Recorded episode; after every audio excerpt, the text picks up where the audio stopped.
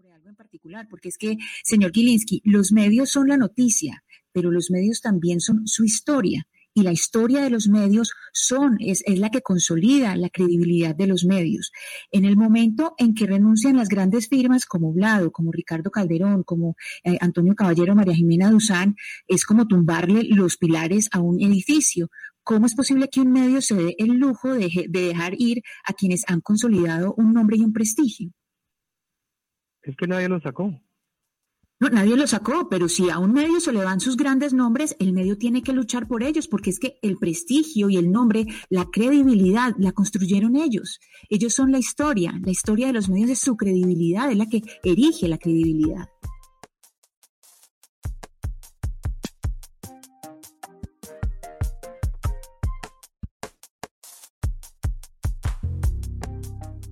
Hola a todos y bienvenidos a un nuevo episodio de Presunto Podcast, episodio número 86. Y hoy teníamos pensado hacer eh, un balance de horas y horas de lo que fue el cubrimiento de los medios nacionales a las elecciones de los Estados Unidos, porque de eso hay mucho material.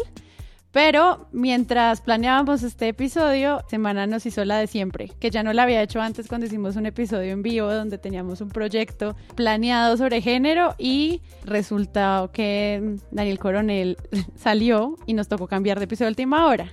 Porque ustedes lo pidieron amigos, entonces hoy vamos a hacer también un, un, episodio editorial que tiene que ver sobre la situación de la revista y eso también a nosotros cómo nos impacta y por qué nos importa este tema. Para hablar hoy de estos, estas ideas, los invitados, María Paula Martínez, ¿qué hubo? ¿Cómo le va? Hola, hola a Sara y a los colegas y al invitado de esta noche en Presunto. Carlos Cortés. Hola Sara, eh, como decíamos el capítulo pasado, todos los temas vuelven a semana. Aquí estamos una vez más, aterrizando en semana. sí. Otra vez, Santiago Rivas. Buenas, ¿cómo les va? Y Jonathan Bock. Hola Sara, buenas noches en este fin de semana. para pa, para pa. Y tenemos además un súper invitado que también nos va a ayudar a dar contexto, porque la última vez que hicimos una editorial sobre semana, eh, él nos acompañó con ustedes, señoras y señores platillos, José Guarnizo, director y fundador de El Medio Vorágine. Hola José, ¿cómo estás? Hola Sara, ¿cómo estás? Eh, gracias por invitarme y, y los saludo ahí a todos de paso. Perfecto. Muchas gracias, José, por aceptar esta invitación flash de reacción de Presunto Podcast. Antes de comenzar, les recuerdo que Presunto Podcast tiene página web www.presuntopodcast.com. Ahí ustedes entran, pueden encontrar todas las plataformas donde nos pueden escuchar y además pueden conectarse a nuestra comunidad de Patreon en patreon.com slash presunto podcast.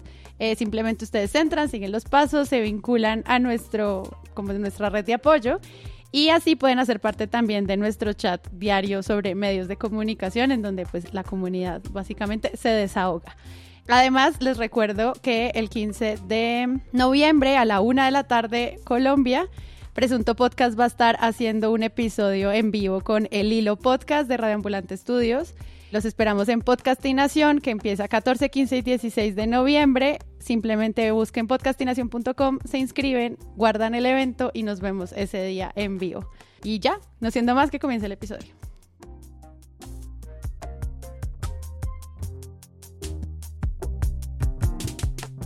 Jonathan, ¿qué pasó?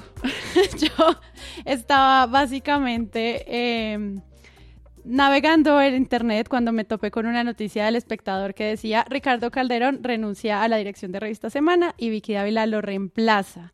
Esta noticia llega el 10 de noviembre por la noche y yo, pues cuando la empezamos a compartir en el grupo de presunto como que estaba pasando, pues era evidente como que esto tampoco era sorpresa. ¿Cómo comienza como todo este tema y démosle un contexto a los oyentes que de pronto no saben un poco qué es lo que está pasando? Para mí, un poco la lectura de, lo, de la noticia que nos enteramos eh, de todos los cambios que había en Revista Semana es sin duda alguna el final de una era de un medio de comunicación, que pues es Revista Semana, que después de 30 años empieza con no solamente como con un dueño nuevo y una línea seguramente editorial también con unas particularidades propias, sino también la caída de los símbolos que representaron a un medio de comunicación tan representativo como, como la revista para, para Colombia, ¿no? Y digo la caída porque, pues, hablar de que personajes como Antonio Caballero o Ricardo Calderón o Alejandro Santos que pues digamos en comparación ni siquiera con, con Ricardo o con Antonio Caballero o con María Jimena llevaban llevaba la mitad de tiempo que llevaban estos otros personajes que eran más de 20 años, ¿no? Entonces sí es el final de una manera de entender el contexto político colombiano de hacer periodismo y significa pues ahora sí creo que sin más interpretaciones o sin también como algunas otras etiquetas la línea de entrada de los nuevos propietarios de los señores Gilinski, ¿no? que en un principio eh, se estaba planteada como que iba a ser de manera más armónica, que iba a estar todavía la, presencia de Felipe López. Eh, creo que, que, ya no hay dudas y que cualquier como interpretación al respecto pues está completamente clara y, pues hay una decisión y esa decisión eh, tendrá que mostrar también pues qué es lo que pasa a partir de ahora. Pero creo que sí es un momento para la nostalgia de decir tal y como se había pensado la revista de Felipe López, que era una revista para el poder, ¿no? Para la, el poder de Colombia, que era una revista que tenía que estar en los no sé, por decir un número, mil escritorios más importantes donde se toman las decisiones de este país, ahí estaba esa revista y tenía una intención política también. Por eso es que sus denuncias, más allá de que muchas de esas eran muy bien investigadas y con un tono y con toda una puesta en escena, también tenía el respaldo de ser producido pues por una, por una casa política con poder, por, por, así decirlo, ¿no? Y creo que pues todo eso llega a un punto y aparte, y ese es el momento en el que estamos hoy con la salida pues de toda esta guardia que estaba sobre todo pues bajo las órdenes de Alejandro Santos eh, y que pues ahí también hay muchos reporteros, ¿no? Muchos reporteros que son finalmente quienes también hacen parte de esa escritura diaria de la, de la revista. Sí, Carlos. Yo me meto ahí, creo que son un montón de temas, es como una, una pandemia dentro de la pandemia, es como una cantidad de conversaciones que se abren, pero enumeraría tres, tres temas que para mí están alrededor de esta conversación. Lo primero, lo que decía Bock, es el fin de una era, una era periodística de, de, gente que fue profesora, de muchos de nosotros, de personas que trabajaron ahí, de unas voces con las que muchos nos identificábamos de la forma de hacer periodismo, como un referente, una, una marca que digamos se construyó cuidadosamente alrededor de eso, obviamente siendo una tribuna que hablaba desde un lugar de élite, pero como con, con, ese interés de hacer periodismo.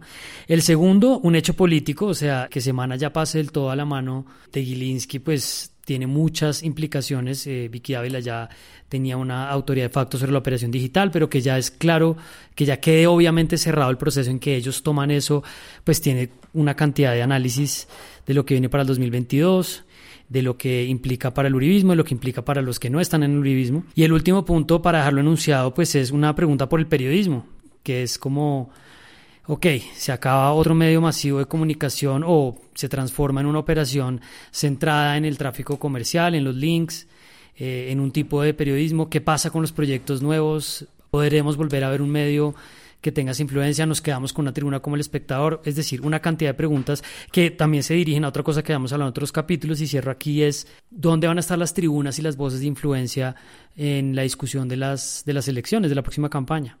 Ahí dejo esos enunciados. ¿Cuál es esa primera intuición que te deja a ti, José? Nosotros ya hemos hablado contigo en un episodio antes como de cuál era ese legado de semana también en el trabajo que tú tuviste por tanto tiempo y de los reconocimientos que recibieron de la audiencia y demás. Para quienes no sepan, José trabajó mucho tiempo en semana. ¿Cómo es esa primera impresión que te da y también como con ese balance de dónde estás ahora? Quisiera resaltar la, la figura de Ricardo Calderón eh, como una columna vertebral dentro de la revista dentro, digamos, del andamiaje.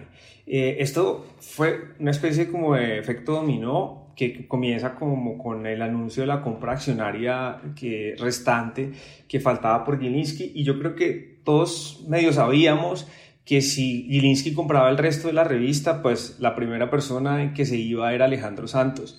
Y al irse Alejandro Santos, pues se iba Ricardo Calderón, por, porque, es decir, porque quien asumiría pues la dirección como terminó siendo fue Vicky Dávila y si se iba Ricardo Calderón, entonces se iban pues todos los reporteros que trabajaban con él y eso fue lo que pasó, ¿no? Pero quisiera resaltar como la, la, la importancia de lo que venía haciendo Ricardo desde hace muchos años, porque fue un trabajo de investigación muy importante que le, que le dio a la revista como un carácter. Y yo creo que sin Ricardo, yo creo que ahí se, se, acabó, digamos, un, un momento importante de, del periodismo colombiano. Eh, y lo digo con tristeza porque pues trabajé con él y creo que Jonathan también, pues cuando estuvo en semana, y lo digo con, con tristeza porque realmente me, me, parece pues que, que quedarnos sin, sin lo que hace Ricardo, independientemente de la revista Semana, pues es, es doloroso. Claro, Santiago. No solamente se siente el fin de una era en términos de un medio que ha sido relevante históricamente para la historia colombiana, sino también una nueva etapa del debate en torno a los medios y eso nos compete a nosotros no solamente ya en este momento en este podcast de reacción, sino a futuro. Es decir, nosotros muchas veces hablamos y yo lo repetí hasta el cansancio que el único activo de un periodista era um, su prestigio, que el buen nombre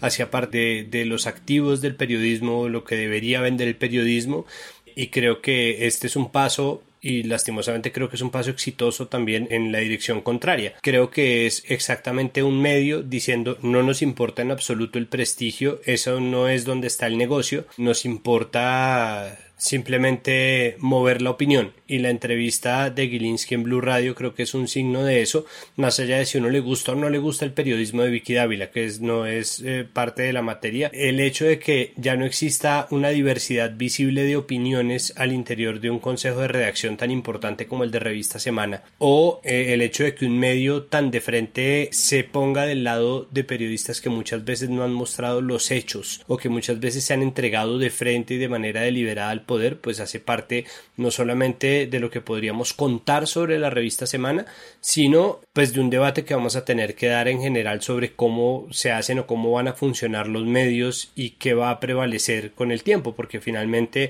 de la caída o de las pequeñas caídas de semana, de esos deshielos gigantes de semana, han nacido medios como Vorágine, el medio de José y Laila, como los Danieles, como no han ido saliendo muchos proyectos individuales. No sabemos si esa estrategia de barquitas va realmente a, a producir un peso suficiente para y esto no lo digo en términos obviamente de calidad, sino en términos de dimensiones, porque el tamaño de semana sigue creciendo y sigue creciendo en contravía de lo que todos alguna vez creímos que se podía hacer con el periodismo. Entonces se siente como una derrota, pero es una derrota mucho más allá de yo estaba suscrito a semana y me gustaba mucho y ahora ya no me gusta tanto, sino pucha, ¿qué va a pasar? Entonces será que ahora vamos a hacer periodismo así. Y lo otro que me parece muy interesante es haber visto que este debate sobre medios eh, se convierte en una noticia nacional, que le dedican tiempo para tratarlo como un tema político y lo, le dedican tiempo para no tratar de acorralar a Gilinskito en Blue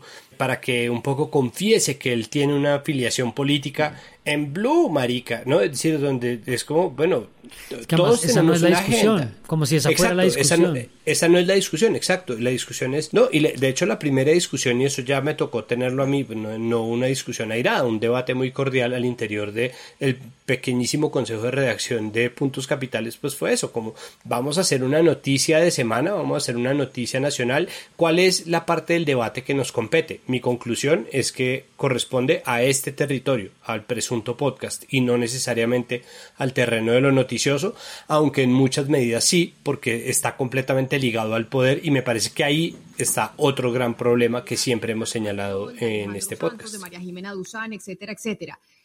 Usted directamente tiene el propósito como dueño de la revista de tener una línea editorial que sea más eh, apegada a los intereses del uribismo en el país? Eh, no, Camila, yo creo que, los medios de comunicación tienen que ser independientes, tienen que ser objetivos, tienen que ser muy claros en las agendas que manejan. Acá no se trata de ser militante ni partidista de, un, partido o de una persona. Eh, en semana, una cosa que te dirán es que yo jamás he intervenido o le he dicho que no a alguien o que sí a alguien o que me parece que no, deberían publicar. Eh, en, semana eh, creo que ha habido un exceso absoluto de libertad para, para los periodistas y eso va a continuar. Ahora, yo sí creo que es importante. Sí, ya para darle cierre como esta primera ronda, simplemente mencionar varias cosas de lo que tú dices, Santi.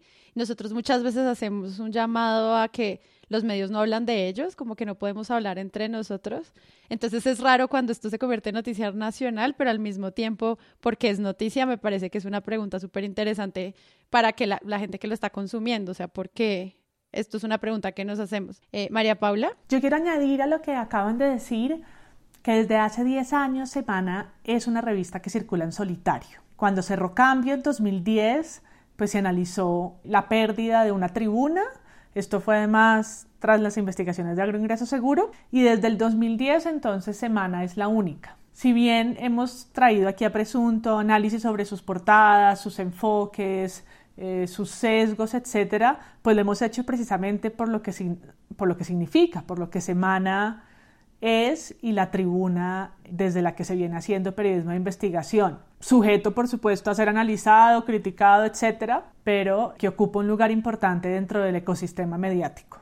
Entonces, yo creo que si bien no es el mismo caso que Cambio, publicación que desapareció por completo, yo sí creo que la revista que la construyen sus periodistas que desde hace 10, 20 años eh, venían construyendo una manera de cubrir la realidad del país, pues llega a su fin.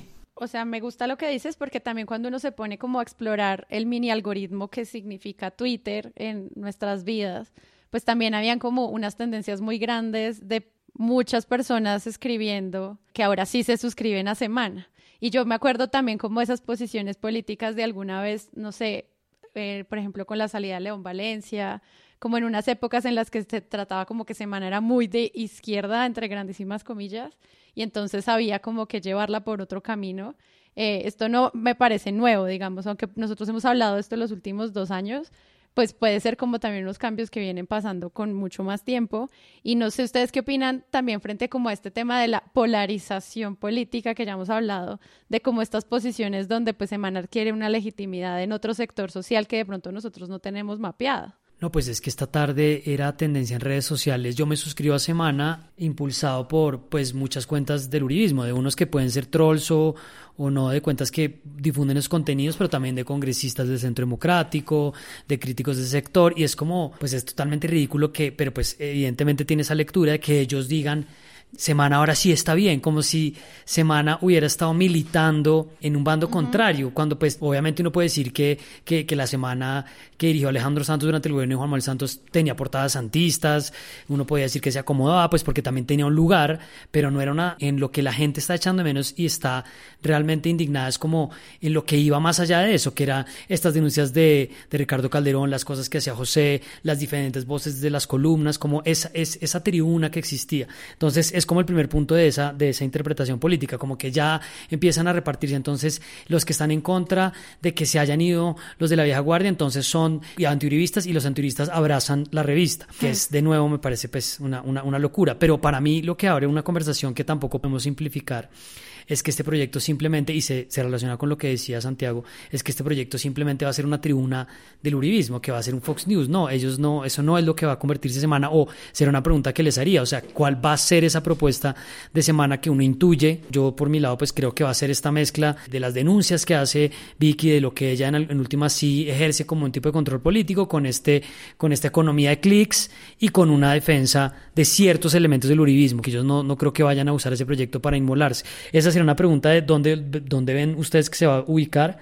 Pero de nuevo a mí, en términos de polarización, lo que más me parece absurdo es que la gente le tenga que dar esa lectura sin valorar como, hombre, estamos perdiendo una voz, una tribuna que tenía unas voces que estaban criticando, que estaban haciendo cosas distintas y eso pues no lo vamos a recuperar. Es como el cascarón que ellos se llevaron es un nombre y eso, y eso es lo único que pues que en últimas van a tener. Pues a mí me llama la atención que ellos no hayan querido en ningún momento conservar nada de lo que había porque lo que había era muy provechoso. O sea, más allá de la, de la posición que es donde está para mí el centro del debate, la entrevista con Blue es, es, muy diciente, porque es que él precisamente le preguntan, usted dice que usted quería hacer Fox News, pero Fox News pues es un medio que esparce teorías de la conspiración, que ha estado dispuesta a, darle parlante a las teorías más delirantes de Trump. Entonces el tipo decía, pero, pero ¿qué me dices? Perfecto. Te hago, te hago una pregunta. ¿A ti te parece que Semana promueve conspiraciones? No, yo no estoy diciendo de Semana eso, no lo estoy diciendo, respeto a Semana, respeto el trabajo investigativo que hace Semana, pero usted como dueño sí me gustaría saber esa opinión y si sí es cierto, porque no me ha respondido, si usted le dijo a Daniel Coronel que usted lo que quería era un Fox, un Fox News a la pero, Mi querido Jaime, uno demuestra es con hechos. Yo no me voy a poner a contestarle a cada persona y a cada tweet que sale. Vuelvo y te hago la pregunta. ¿Semana te parece Fox News? Porque si no lo es, y si no te parece, entonces, ¿de dónde sale el cuento? Pero, doctor Gilinski, yo creo que no es difícil responder si usted tiene esa intención de ese modelo de negocio o no. ¿Usted piensa que se puede emular en tipo, evadió completamente la pregunta.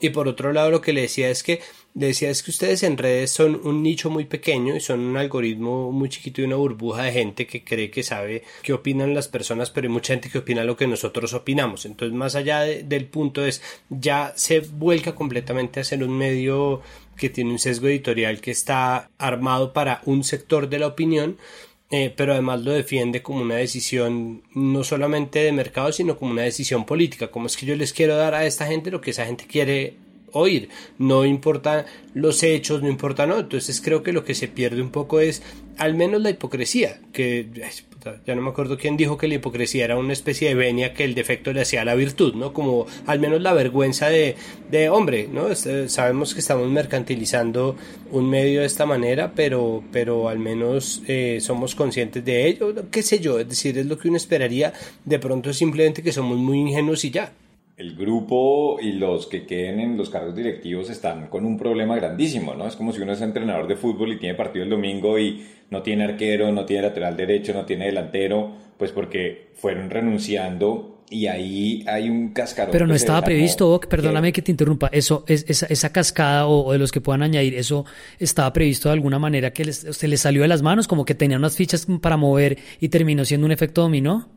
Para mí es que se le salió de las manos. O sea, para mí sí es una avalancha que no creo que tuvieran contemplado, ¿no? Que se fueran desde pues los columnistas hasta el editor general como, como Chacho, reporteros, ¿sí? Es que son 12 o 13 personas y eso pues es, eso, ¿no? Es que tienes que jugar un partido y no, no hay con quién lo va a jugar, entonces pues también eso significa que habrá que poner más gente, habrá que... Es, es, una, es una ruptura bastante grande, pero yo ahí creo, y creo que también sería José para ver cómo, cómo lo ves tú con la experiencia de Vorágine, y es un poco lo que decía Santiago, ¿no? Es en ese rol, por supuesto que es alentador también que estemos en un momento que en buena parte gracias por las herramientas digitales y porque hay como unas grandísimas posibilidades para emprender medios noticiosos y periodísticos, pero por supuesto que estos medios grandes siguen haciendo falta, ¿no? Porque ahí, eh, pues por supuesto que mirar la audiencia a la que pueda llegar o, el, diga, eh, cuando se trata de televisión, por supuesto, pero pues también medios impresos como tan establecidos es fundamental, ¿no? Y a lo mejor el esfuerzo que hacen en vorágine, pues se necesitaría 100 vorágines para lo que termina reemplazando a lo mejor una portada de semana con un tema fuerte, ¿no? Estamos en esa transición y por supuesto creo que esa atomización de medios es, es clave y es lo que estamos viviendo y, será muy bueno, pero todavía no estamos en ese punto de la transición y, y, los medios masivos seguirán siendo muy importantes y seguirá siendo muy importante que esos medios masivos estén enfocados en la reportería y no eh, pues tanto en la opinión, que es lo que vemos cada vez más y que esto es como el ecosistema de medios en Colombia cada vez más es como un canódromo donde una cantidad de perros van persiguiendo a una liebre que es como si fuera la verdad y todo el mundo va detrás opinando y diciendo sus ideas, pero pues no están precisamente como un paso por delante y ese paso por delante significa reportería y ese paso por delante significa tener un equipo pues que, que, no es tan fácil que hagan ese trabajo que es tan, tan importante. Las entrelíneas de la entrevista que dio Gabriel Gilinski pues dan a entender primero que está clarísima cuál es la nueva apuesta de la, de la revista Semana, es volver a triplicar su audiencia para llegar a través de Facebook a ya no lectores, sino potenciales clientes para, para, el, para el grupo Gilinski. Yo creo que Gabriel Gilinski lo, lo dijo desde hace mucho tiempo y digamos que Semana es un negocio y punto, ¿no? Y, me parece que aquí cobra relevancia esa última eh, columna de Daniel Coronel, por la cual lo echaron, en la que él decía, oiga, ustedes son dueños de ese edificio en la, en la, la 78 con 11 en Bogotá, pero no son dueños de la información y esto no, esto no es como ve la revista Gilinski, lo ve como un negocio y punto. Y van a, van a crecer, eh, van a intentar crecer en audiencias para poder llegar a canales. El, ejemplo que siempre ha usado Gilinski para eso es, pues una persona que, que ve una noticia, pues es un potencial comprador de un carro entonces, ¿cómo vamos a hacer para que la publicidad de ese carro que yo quiero vender le llegue a la persona adecuada? ¿no? Eso, es como una cosa importante. Economía de atención, están enfocados en eso. Sí, y, y segundo, que también eh, sale de la entrevista que dio Gilinski, es que cuando ahí lo cuestionan por eh, esa noticia que sacó Semana, en la que ponía la foto de Julio Sánchez Cristo, pues él dijo como que pero, pero a usted le parece bien lo que él hizo, o sea, es decir, estaba justificando pues que ellos habían, que Semana había usado el portal para publicar una noticia sin verificar y casi que en venganza porque otra emisora publicó algo acerca de Semana. ¿Y qué fue lo que publicó? Yo me acuerdo exactamente, simplemente hicieron un reporte de todas las personas que echaron ese día, entre las que me incluyo, Revista Arcadia, periodistas de semana, cuando estaba iniciando apenas la cuarentena. Lo, único que hizo Blue Radio fue informar eso. Entonces ahí el, el nuevo dueño de la revista Semana también está dando una pista sobre hasta qué punto pues ellos, eh, o cuál es la forma en que ellos ven el periodismo, ¿no? ¿A ti te parece correcto lo que hicieron ellos y no lo que hizo eh, Semana? O sea, ¿dónde está la doble moral? No, yo no estoy hablando de correcto o incorrecto, simplemente, doctor Gilinski, le estoy diciendo si ahí se evidencia su intromisión en los contenidos. Mira, Camila, yo no tengo acceso al, a la plataforma, yo no publico nada. Entonces, yo no puedo publicar algo porque no tengo, yo no tengo mi computadora que me permite meterme a poner notas en semana.com y también hay una cosa pues que me parece que es importante decirla pues y, y es lo que representa Vicky Dávila también como, como la, la forma de, de, hacer periodismo, sus maneras y, y, mucha gente se fue porque justamente la nueva directora iba a ser Vicky Dávila. Eso no es un secreto, es una realidad y, y yo creo que, que, el factor Vicky Dávila también es un factor eh, importantísimo en, en este debate porque así lo es. No, esa entrevista de Gabriel Girinski es rarísima desde muchos puntos de vista, pero cuando se refiere a Vicky, las razones por las que es ella elegida la nueva líder de la revista Semana, pues hace este comentario machista de remarcar que es ejemplar esposa y ejemplar madre pues cosa que seguramente no diría si hubiese puesto ahí a un hombre. Pero además, como para remarcar el aporte que está haciendo, menciona que Vicky es la primera mujer directora, que cuando antes. Y Camila Zuluaga, pues atina en contestarle o recordarle que bien él no conoce la historia periodística del país, pero que mujeres en posición de poder en medios hegemónicos o en medios masivos sí las hay. ¿no? Y alcanza a mencionarle pues incluso la misma Vicky Dávila estuvo en otra cadena también como directora, pero Claudia Gurizati, Erika Fontalvo en este momento en El Heraldo, Yolanda Ruiz, que eh, se la menciona Camila en la cabeza de RCN Radio, también está por supuesto Cecilia Orozco con Noticias 1, entonces pues reconocerse como el primero que, que elige a una mujer eh, no solo es innecesario, sino que es impreciso. Yo no las llamo polémicas. Ahora, Vicky Dávila es una mujer íntegra, es una mujer que ha trabajado con una carrera absolutamente hecha a pulso, es una mamá ejemplar, una esposa ejemplar.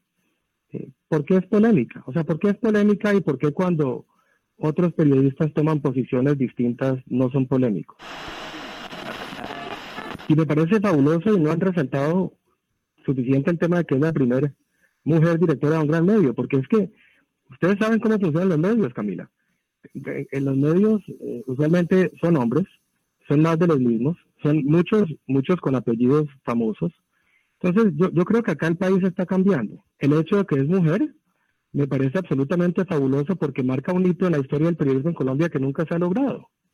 Te pregunto, ¿cuánta gente que está hoy en Blue Radio, en diferentes medios, tiene la capacidad de algún día decir, yo fui reportero, yo voy a ser director, de un gran medio. Por favor, dame el primer ejemplo en Colombia Mire, yo le voy a dar un ejemplo y antes de darle paso, eh, señor Gilinski, a mi compañera Ana Cristina Restrepo, pues mujeres que han llegado a ser directoras de grandes medios de comunicación, muchas de ellas han sido reporteras, como por ejemplo Yolanda Ruiz, que está hoy al frente de RCN Radio, o Claudia Gurizati, que también empezó como reportera y está al frente o estuvo al frente mucho tiempo de RCN Noticias, o Juanita León, que está al frente de su propio medio, que hoy se ha convertido en un gran portal, La Silla Vacía. O sea, Ana Cristina, Cecilia Orozco al frente claro, Noticias Noticias 1, sí, o sea, los ejemplos. A mí también me llamó la atención su análisis sobre los 18 meses de semana y la ambivalencia en la que se definía como nosotros hemos hecho esas investigaciones o nosotros hemos hecho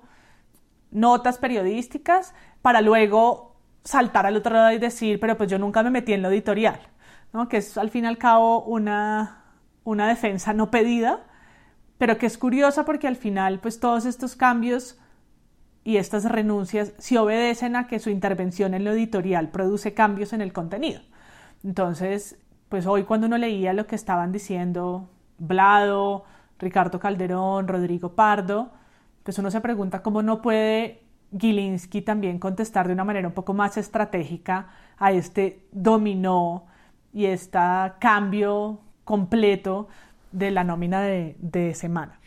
A mí me parece que hay un elemento importante sobre la figura del dueño del medio, el terrateniente, el propietario. Y pues Felipe López se volvió un, personaje de la idiosincrasia de, del dueño del medio bogotano de élite, pero con, con, un con filo periodístico, con un cinismo y con una capacidad para, para, para equilibrar un poco esta cobertura de una revista de élite, pero haciendo investigación. Pero pues yo también quiero decir, si, si Gabriel Gilinski va a ser el propietario de un medio, pues no espere que no haya una exigencia para que pues sea el propietario de un medio, o sea, no compró, no compró una, una tienda de, zapatos, no compró, no compró una, una, una, fábrica de tejas, o sea, entonces pues él, podrá decir lo que quiera decir, y podrá, pero si va a salir a medios, pues si hay una expectativa de que haya una idea periodística, de que no haya un uso tan utilitarista de la figura de Vicky Ávila, que es como una mujer que está abriendo paso cuando hemos tenido mujeres directoras, que tampoco, pues simplemente simplifique la, la, conversación, porque pues sí hay unas preguntas periodísticas, hay una pregunta del rol que van a jugar,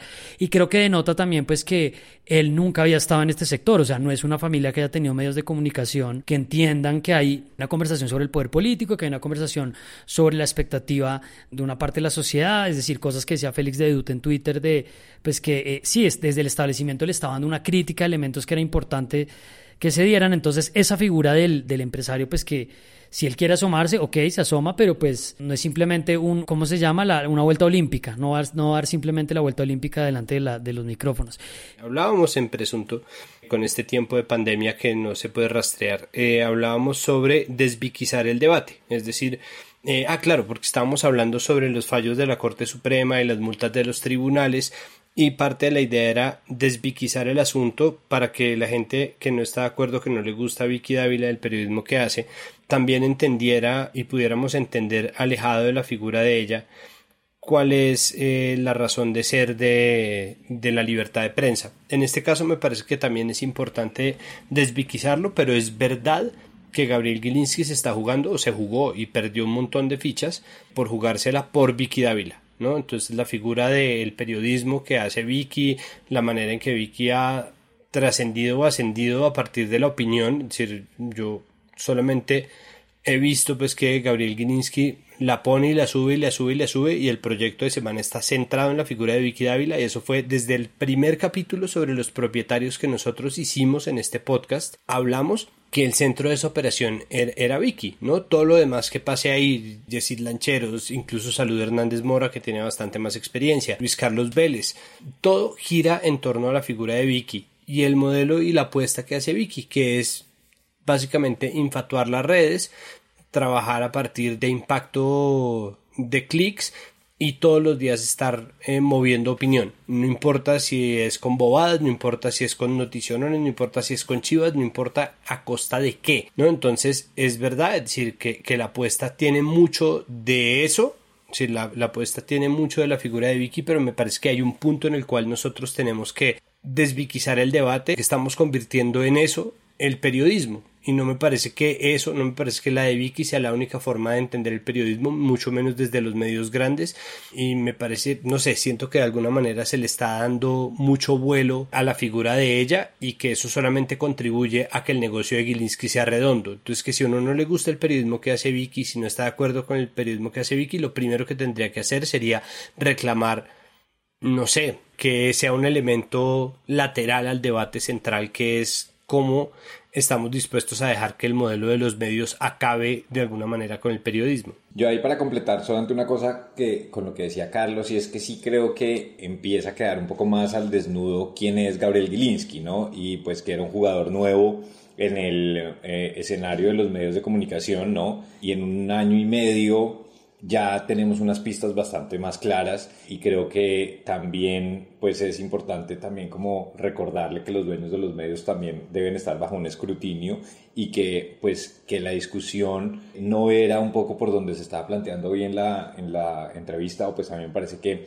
que parte de la discusión importante no es si el medio de comunicación va a tener ¿sí? una orientación política o no, sino era un poco lo que pues él estaba dejando también entrever, que sí creo que en, entre líneas dejó varias cosas importantes, ¿no? Y a veces cuando empezaba a hablar de es que Colombia son muchos eh, padres y madres que tienen sus propias preocupaciones y son millones, era a veces como un discurso mucho más político que sí coincide más como con una percepción que se tiene de él y de su familia que está muy alejada del mundo periodístico, ¿sí? Esto no debería ser como la forma de entrar a un debate más periodístico, sino pues eso, como digo, para mí tiene que ver más con una mirada política, tiene que ver una mirada política cuando él dice que hay 70 millones de republicanos y 70 millones de demócratas en Estados Unidos y que es igual de respetable la, la mirada de los republicanos, ¿sí? Es como una justificación de esta mirada en el marco más político, insisto, con ese, con ese principio que me llamó la atención, precisamente porque pues era llevarlo a un terreno periodístico pues es imposible porque no es no lo conoce no es su campo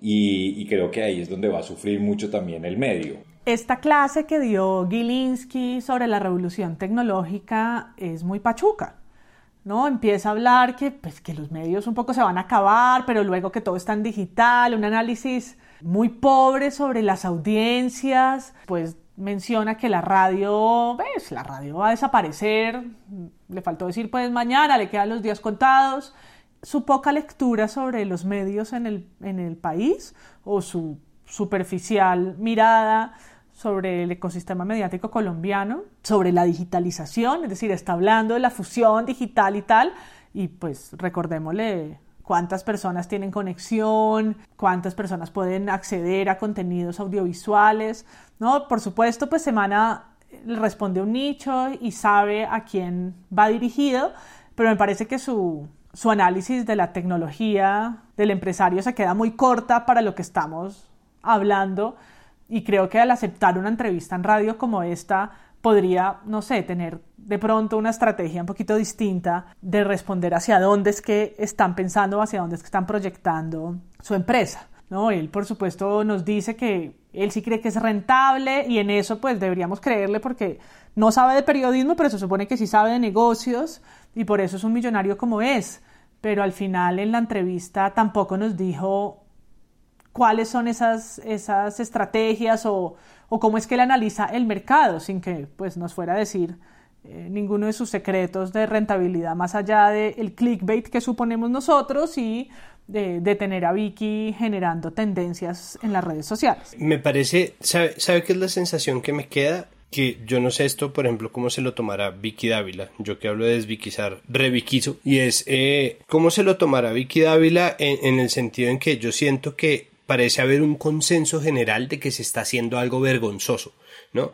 Es decir, eh, no está Gabriel Gilinski saliendo a decir, pues mire, a mí me parece que Vicky Dávila es una súper periodista, esto es exactamente lo que yo quiero, me parece una persona seria, ponderada, estructurada, que ha llevado a unos niveles increíbles la gestión con la audiencia, que está dispuesta a poner, no sé, lo que se conoce como las virtudes convencionales del periodismo, sino es una mamá ejemplar, es una buena esposa, cocina delicioso y esas vainas es, o sea, yo, yo mismo, si yo fuera Vicky Dávila, Es hermosa canción. Si yo fuera Vicky Dávila, yo estaría pensando, como, marica, Todo este no, no, no jales que descobijas. Exacto, con estos amigos, no, con estos amigos, ¿para qué enemigos? ¿Cómo, ¿Cómo me estás diciendo tú?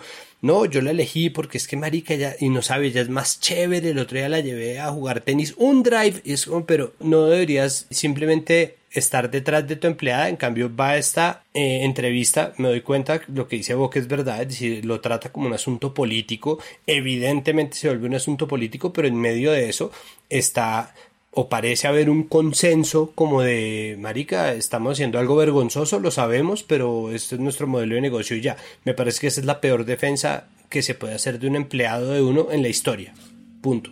Yo creo que muchos estamos esperando a la próxima semana. Como decía Wok, pues se quedó sin equipo.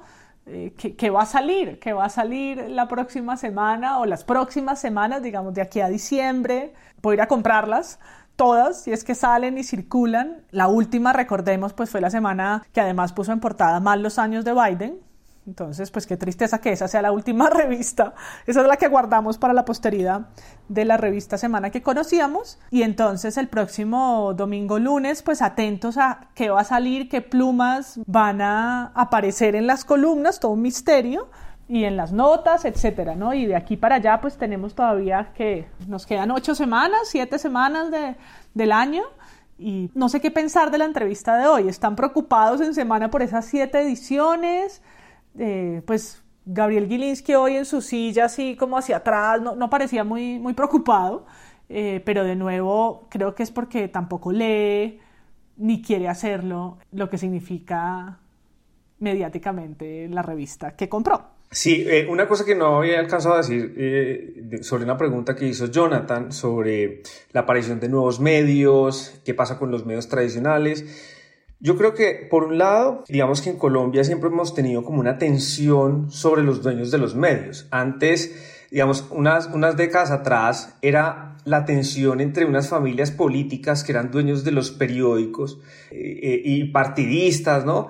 Y, y, adentro de las redacciones siempre había una, una tensión, el caso del el colombiano, por ejemplo, que todavía sobrevive con, con una familia eh, que estuvo en el poder político, en fin, y eso, y eso fue con, la, con las incontables crisis y el no saber cuál es finalmente el negocio y, y, que las grandes plataformas agarran todo el negocio de la publicidad y demás, pues empezaron a aparecer los emporios económicos como dueños de los medios. Y esa es la tensión actual de esos medios grandes, ¿no? ¿Quiénes son los dueños y, qué, y quiénes están detrás? Y frente a, a, a la aparición de, de, pues de nuevos medios, de medios independientes y demás, pues es que no, no, no lo podemos saber. O sea, yo creo que hay, hay unos que están condenados a existir, incluso porque son periodistas que están buscando dónde publicar sus historias y, y seguir haciendo pues lo único que saben hacer eh, es una necesidad de encontrar, digamos, un vehículo para seguirlo haciendo, pero ya, ya veremos qué pasa y si algunos sobreviven y si otros no sobreviven o si crecen incluso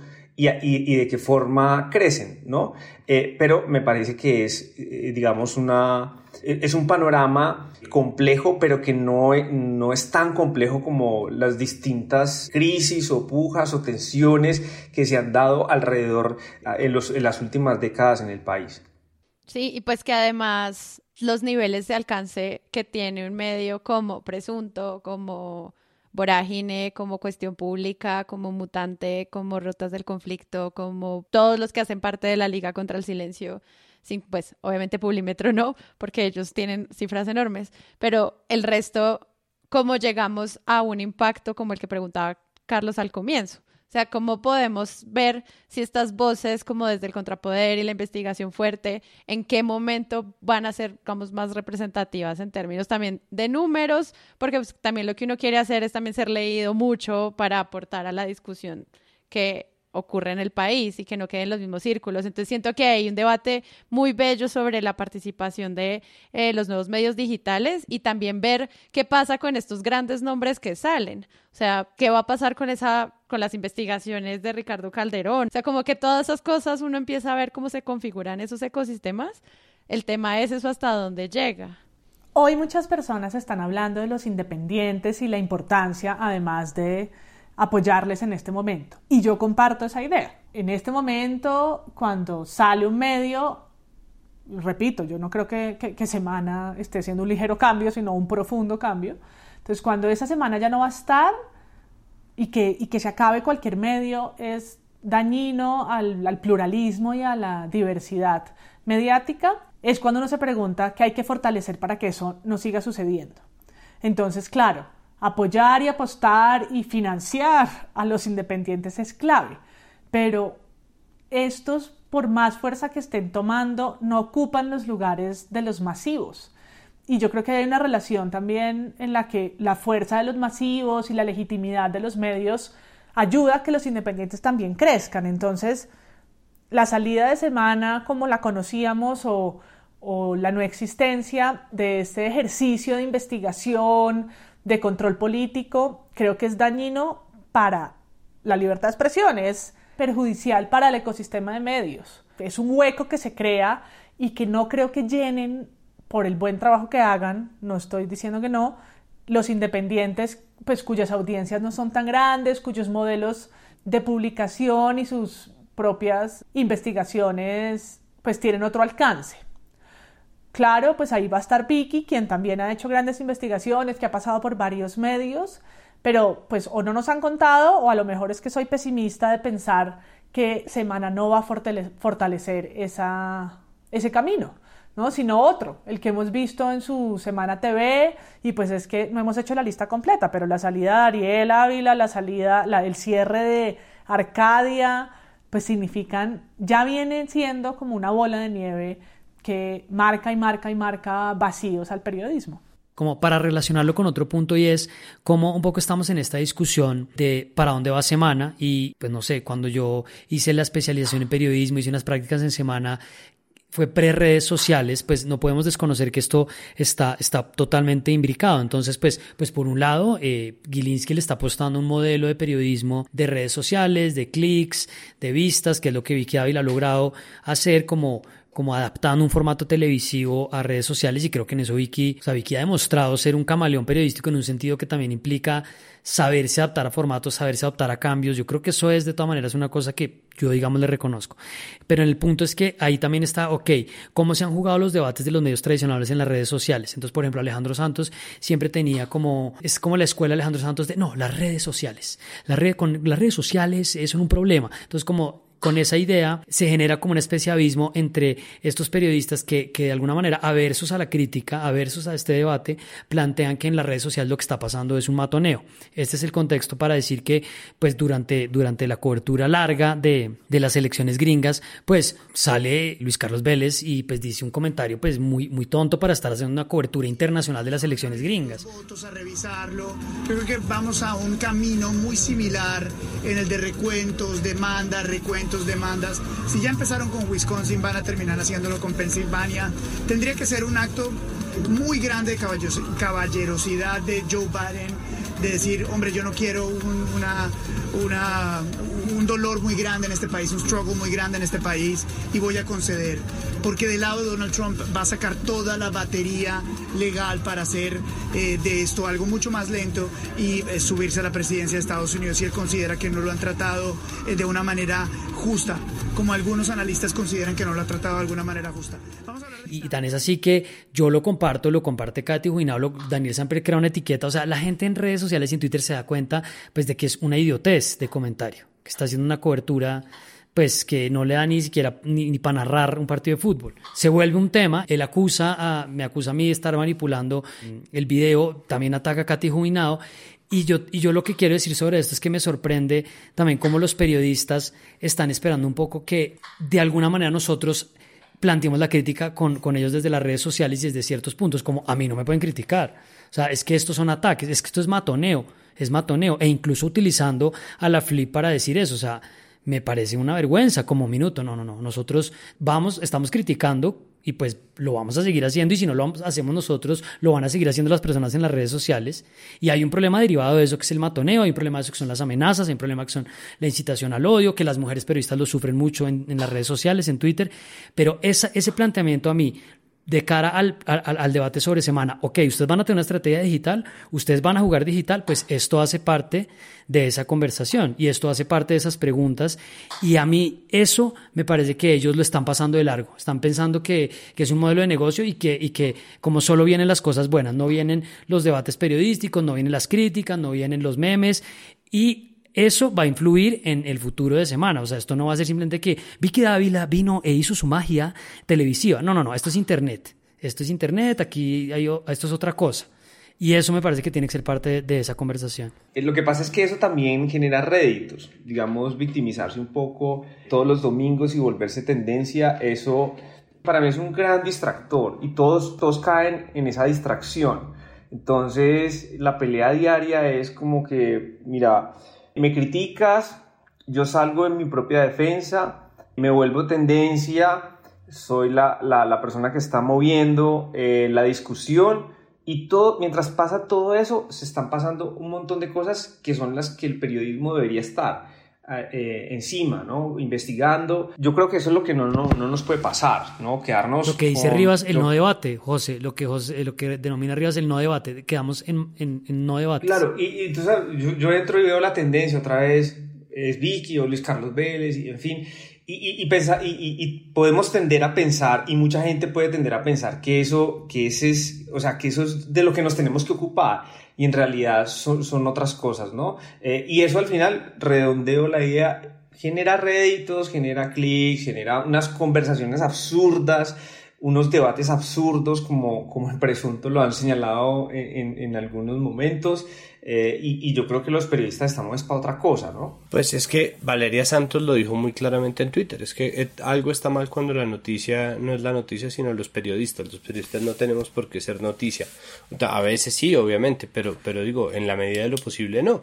En la medida de lo posible los periodistas son los que están ahí para ver la noticia, más allá de las otras, los otros debates bobos de si es la verdad, si son hechos, no opiniones, para citar a, a, Vicky o esa noción vieja de un periodismo intocable pues tarde o temprano les va a caer como un baldado de agua fría si no es que ya, ¿no? Entonces, en ese sentido, Vicky es mucho más inteligente que Luis Carlos Vélez porque sabe surfear la ola de odio que le cae todos los días y convertirlo en una tendencia y convertirlo en un negocio y en un sueldo y en un puesto de directora de semana, Pero la victimización yo creo que es rentable solamente hasta un punto. Entonces yo creo que eso va a terminar por agotarse no sé cuándo, no sé de qué manera, eh, y siento que en ese trance o esperando a que se agote, el, que sufre es el ejercicio del periodismo que no puede aguantar una crítica. Entonces creo que estamos en un momento en el que estamos pasando a un periodismo mucho más horizontal y de doble vía que permite para sí la crítica eh, y por ahora tenemos que pelearnos o darnos la pela de, de discutir con muchos periodistas que ni siquiera están dispuestos a abrir a la crítica lo que hacen, sino que están dispuestos a tomar como un ataque frontal todo lo que medio parezca una crítica a su trabajo. Y eso no es la idea, ¿no? No trata de eso. No es un asunto de si somos o no, eh, o si estamos o no atacando periodistas eh, con la crítica, sino para qué sirve la crítica y cómo si la crítica igual va a llegar es importante que se haga, ¿no? Y de ahí nacen pataletas como la de Luis Carlos Vélez, no solamente eh, más o menos llamando victimario a Carlos y a Katy Jubinao, sino después haciendo el rugeles de, de sacar el cuento de los Panama Papers para criticar a la silla vacía, ¿no? Entonces apelando a cosas absolutamente antiperiodísticas, apelando a hechos eh, que ya hace rato están explicados, comprobados, demostrados, empapelados, papeleteados, eh, solamente para defenderse, ¿no? Como quien, como quien tiene que definitivamente ganar una pelea o al menos asestar un golpe y está apelando en nombre de su periodismo entre gigantescas comillas serio, ¿no? Su periodismo serio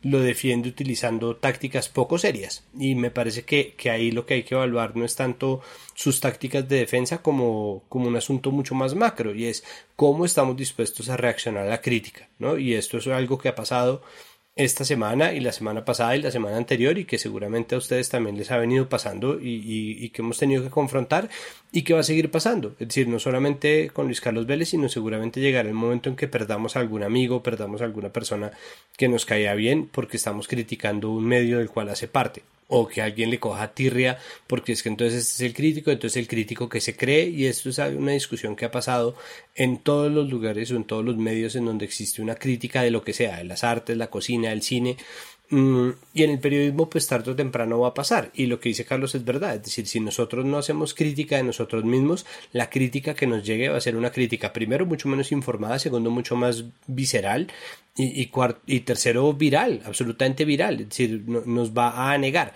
Entonces, cuando llegue esa ola, solamente gente con ese talento para cabalgarlo, como Vicky Dávila, va a sacar adelante eh, un rédito y en el medio va a quedar un montón de medios que no van a saber qué hacer con esta conversación que nos estamos negando a dar ahora y que tenemos que empezar a dar. Sí, y además ahí me parece que hay algo interesante también para las personas que escuchan Presunto Podcast, que hay discusiones sobre, no, pues entonces ya no vamos a leer más, ya no vamos a consumir más, no les vamos a dar más clics, no vamos a jugar su juego. Y yo creo que la discusión no es esa.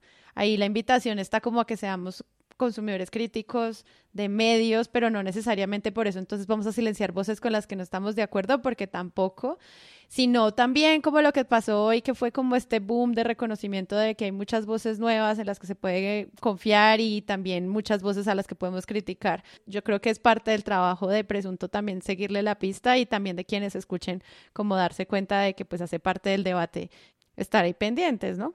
Está mal pedir que se calle a un medio, está mal pedir que se, que se despidan periodistas, me parece que está mal pedir que un medio acabe, pero al mismo tiempo está perfectamente bien si uno no quiere seguir financiando un medio y no quiere volver a leerlo, pero eso es una cosa individual, o sea, pedir que esto sea una respuesta del sistema o pretender que el sistema funcione de acuerdo a lo que yo pienso o yo opino, pues eso, eso sí es un problema y, y creo que ese problema solamente se puede solucionar de nuevo manteniendo un debate activo sobre los medios y tiene que haber gente como nosotros que esté pendiente de lo que están haciendo los medios.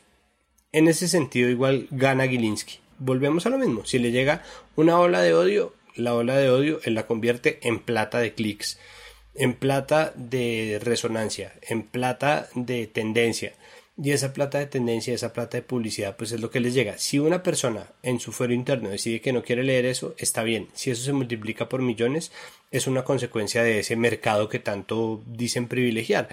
Pero esa es la única manera de hacerlo, pretender que el gobierno, el Estado, las eh, eh, iniciativas masivas, las tendencias de Twitter cierren medios, primero es una visión un poco estúpida de lo que es el poder civil y segundo, no va a funcionar, simplemente no va a funcionar. Para cerrar, simplemente le preguntamos a nuestros seguidores en Twitter que cómo titularían este episodio. Entonces les voy a les voy a dar varias opciones para que ustedes al final me ayuden a escoger y así saldrá publicado. Alrededor de unas 90 personas dieron ideas. Alguien dice The Vicky Dávila's Magazine, Gilinski Over, El Expediente Semana, El Fin de Semana. Alguien dice El Fin de Semana de Dávila. ¿Qué fin de semana tan largo? Hay otros que dicen The Weekend. La revista se va de semana. Era Érase una vez semana. Gracias a todos, yo creo que el fin de semana está como punteando, pero pues ustedes me dirán. A mí me gusta, a mí me gusta, Semana se quedó sin revista porque creo que esta imagen de, de esta generación que se fue estaba muy asociada al periodismo impreso, estaba asociada como a, a lo que producía el papel, la revista, los géneros, los géneros más largos. Cuando yo eh, hice la práctica en semana y escribía pendejadas en el punto com que a nadie le importaba. Lo que a mí más me importaba era que saliera como una paginita que tenía semana donde hacía resumen al comienzo de lo que iba en el punto com esa semana.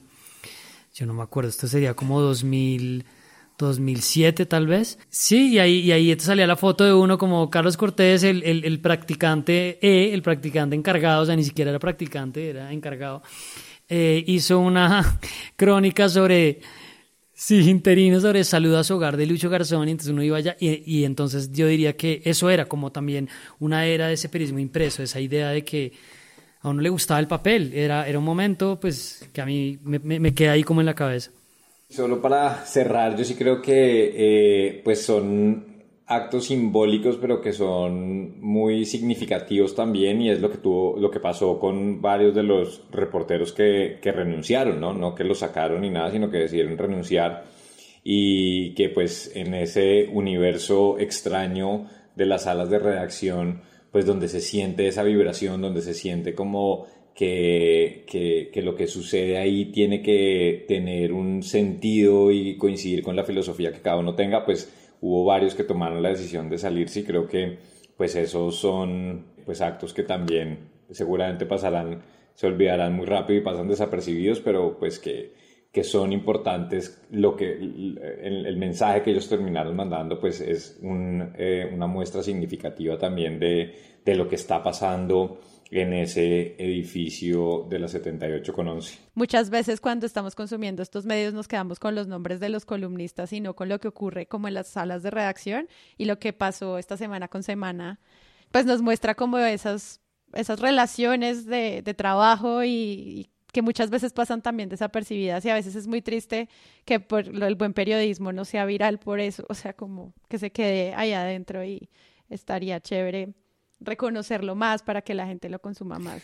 No, yo cierro recogiendo, yo creo que las, las, las tres ideas en, en, dos puntos. El primero, el hecho de que hayan renunciado estos periodistas y, y que lo hayan hecho de esa manera pública, queriendo dejar sobre la mesa un mensaje, es básicamente el elemento que dijo esto no es un acto de egos o de divas, es decir, aquí no fue que se pelearon las personas de arriba, sino que ese, ese acto de dignidad del oficio en condiciones muy complicadas, porque es que si no lo hubieran hecho, ¿quién habría dicho que no? ¿Quién nos habría juzgado?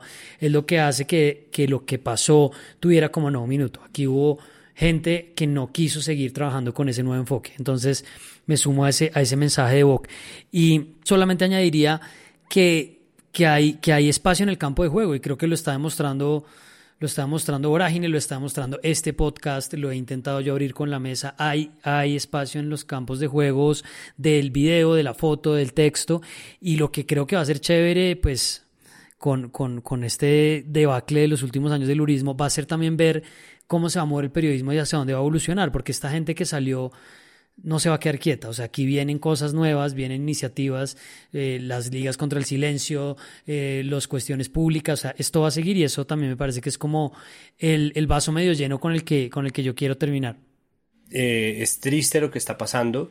Me parece que lo que queda, pues obviamente es, es un periodismo que no busca el fondo, pero al mismo tiempo creo que es responsabilidad de los nuevos medios y de los periodistas y de las periodistas eh, sacar adelante medios y visiones que de verdad rescaten un enfoque válido. Creo que no tenía vuelta atrás el final del modelo tradicional de semana bajo Felipe López. No me imaginé que fuera a ser este el fin, no lo predije, pues tampoco, no soy el Nostradamus de los medios, pero, pero, pero me parece que que valdría la pena no decretar el fin del periodismo y en cambio sí ponernos a construir lo que queremos que sea. Creo que si hay un momento que esté abierto a esas posibilidades es justamente este, porque en este momento ni siquiera Semana tiene cierto cómo va a ser su financiación en unos cinco años. Más vale que nosotros nos pongamos en la tarea de diseñar mejores modelos de negocio en los que no tengamos que sacrificar el alma por lo que sea. Finalmente nosotros no necesitamos tanto como el grupo Gilinski para hacer algo que sea digno.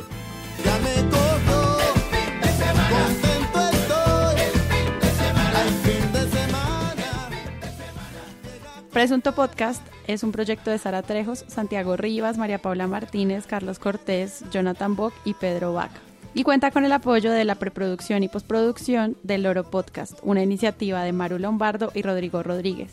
Recuerden que podemos hacer este episodio gracias al apoyo de nuestra comunidad de usuarios que por medio de la plataforma de Patreon confían en nosotros para que cada semana exista un nuevo capítulo, mundiales, titulastres, análisis. Gracias por seguirnos en nuestras redes sociales, Presunto Podcast, dejarnos mensajes y sobre todo gracias a todos por compartir los episodios. Hemos crecido gracias a eso y sabemos que es la mejor manera de apoyar a creadores de contenido en audio para crecer. Entonces los invitamos a que se laven las manos, que se cuiden mucho, que escuchen podcast y que busquen un nuevo episodio la próxima semana. Yo soy Sara Trejos. Chao.